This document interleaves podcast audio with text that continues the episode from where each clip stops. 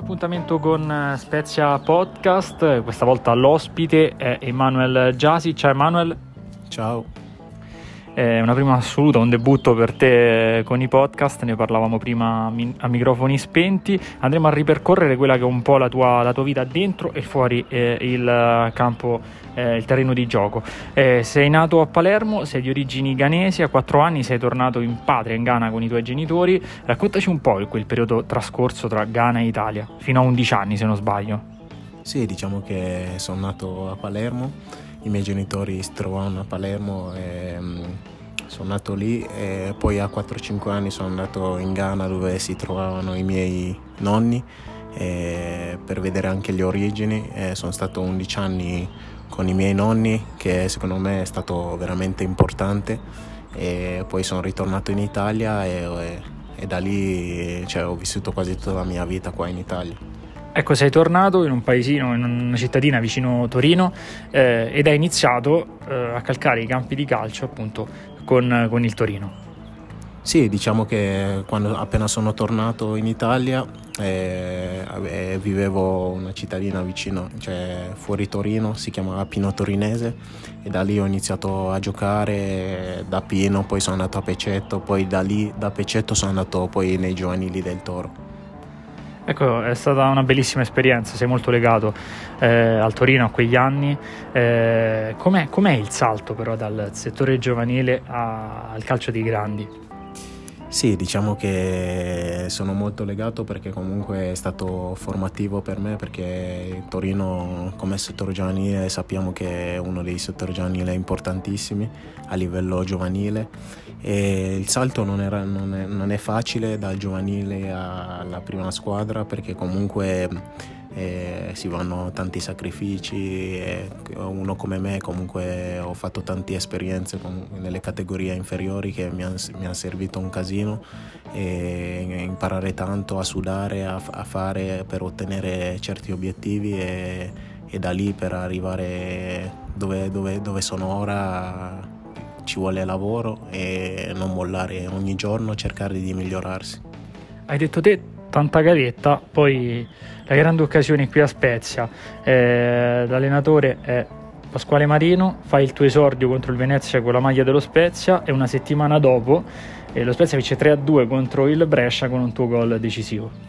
Sì, sì, diciamo che eh, quando sono venuto a Spezia sia il direttore Angelozzi e il mister Marino sono stati veramente due pedine importanti per me perché arrivavo comunque dalla Serie C e mi hanno dato fiducia nel ritiro il mister subito mi ha dato fiducia in campionato alla prima da titolare in Serie B nostro, la nostra prima partita in campionato e, e, la seconda mi sembra col Brescia e sono riuscito a fare il gol vittoria è stata un'emozione incredibile a proposito di gol vittoria, non possiamo non parlare di quel gol eh, al Benito Stirpe eh, che ha permesso ai, mh, alla squadra appunto alle, mh, dello Spezia di, di, vincere una gara che è stata decisiva eh, per la promozione in Serie A.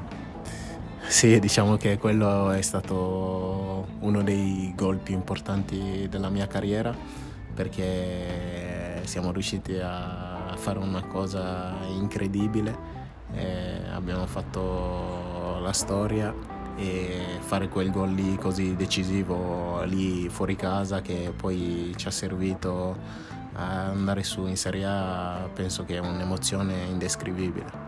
Parlando di emozioni, dell'anno scorso ne hai vissuta una bellissima eh, con Cristiano Ronaldo. Da sempre il tuo idolo, hai avuto modo di affrontarlo, di parlarci, di, di scambiare con lui la maglia e anche qualche eh, chiacchiera. Eh, raccontaci quei momenti.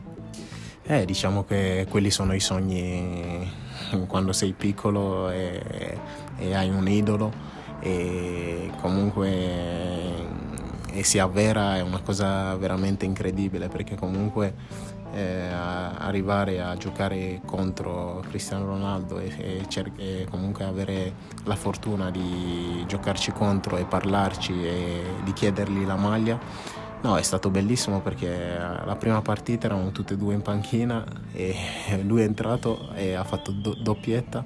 Poi a fine partita mi sono, sono, andato vicino a lui e abbiamo iniziato a parlare. Gli ho detto che per me lui è un'ispirazione per tutti i giocatori giovani e non solo e lui mi ha, detto, mi ha abbracciato, mi ha detto continua a coltivare il tuo sogno, continua a lavorare duro per ottenere i tuoi sogni, è stato un'emozione veramente incredibile. E, e, poi gli ho chiesto la maglia e lui mi aveva detto che l'aveva promessa e al ritorno e pensavo che si era dimenticato, invece quando ci siamo messi lì a inizio, inizio partita è venuto a abbracciarmi e mi ha ricordato della maglia e fine primo tempo mi aspettavo dentro il tunnel con la sua maglia, quindi è stato veramente un sogno incredibile.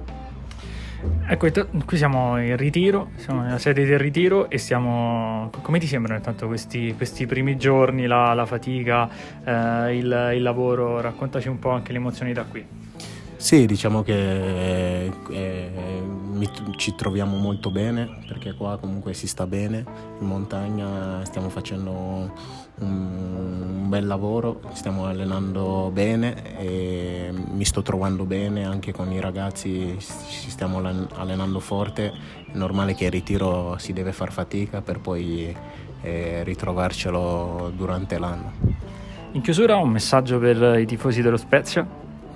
Eh, gli dico che speriamo che quest'anno eh, hanno sofferto tanto l'anno scorso non venire allo stadio, quest'anno spero che veramente riescano a, a venire allo stadio, a gioire insieme a noi, insieme allo stadio.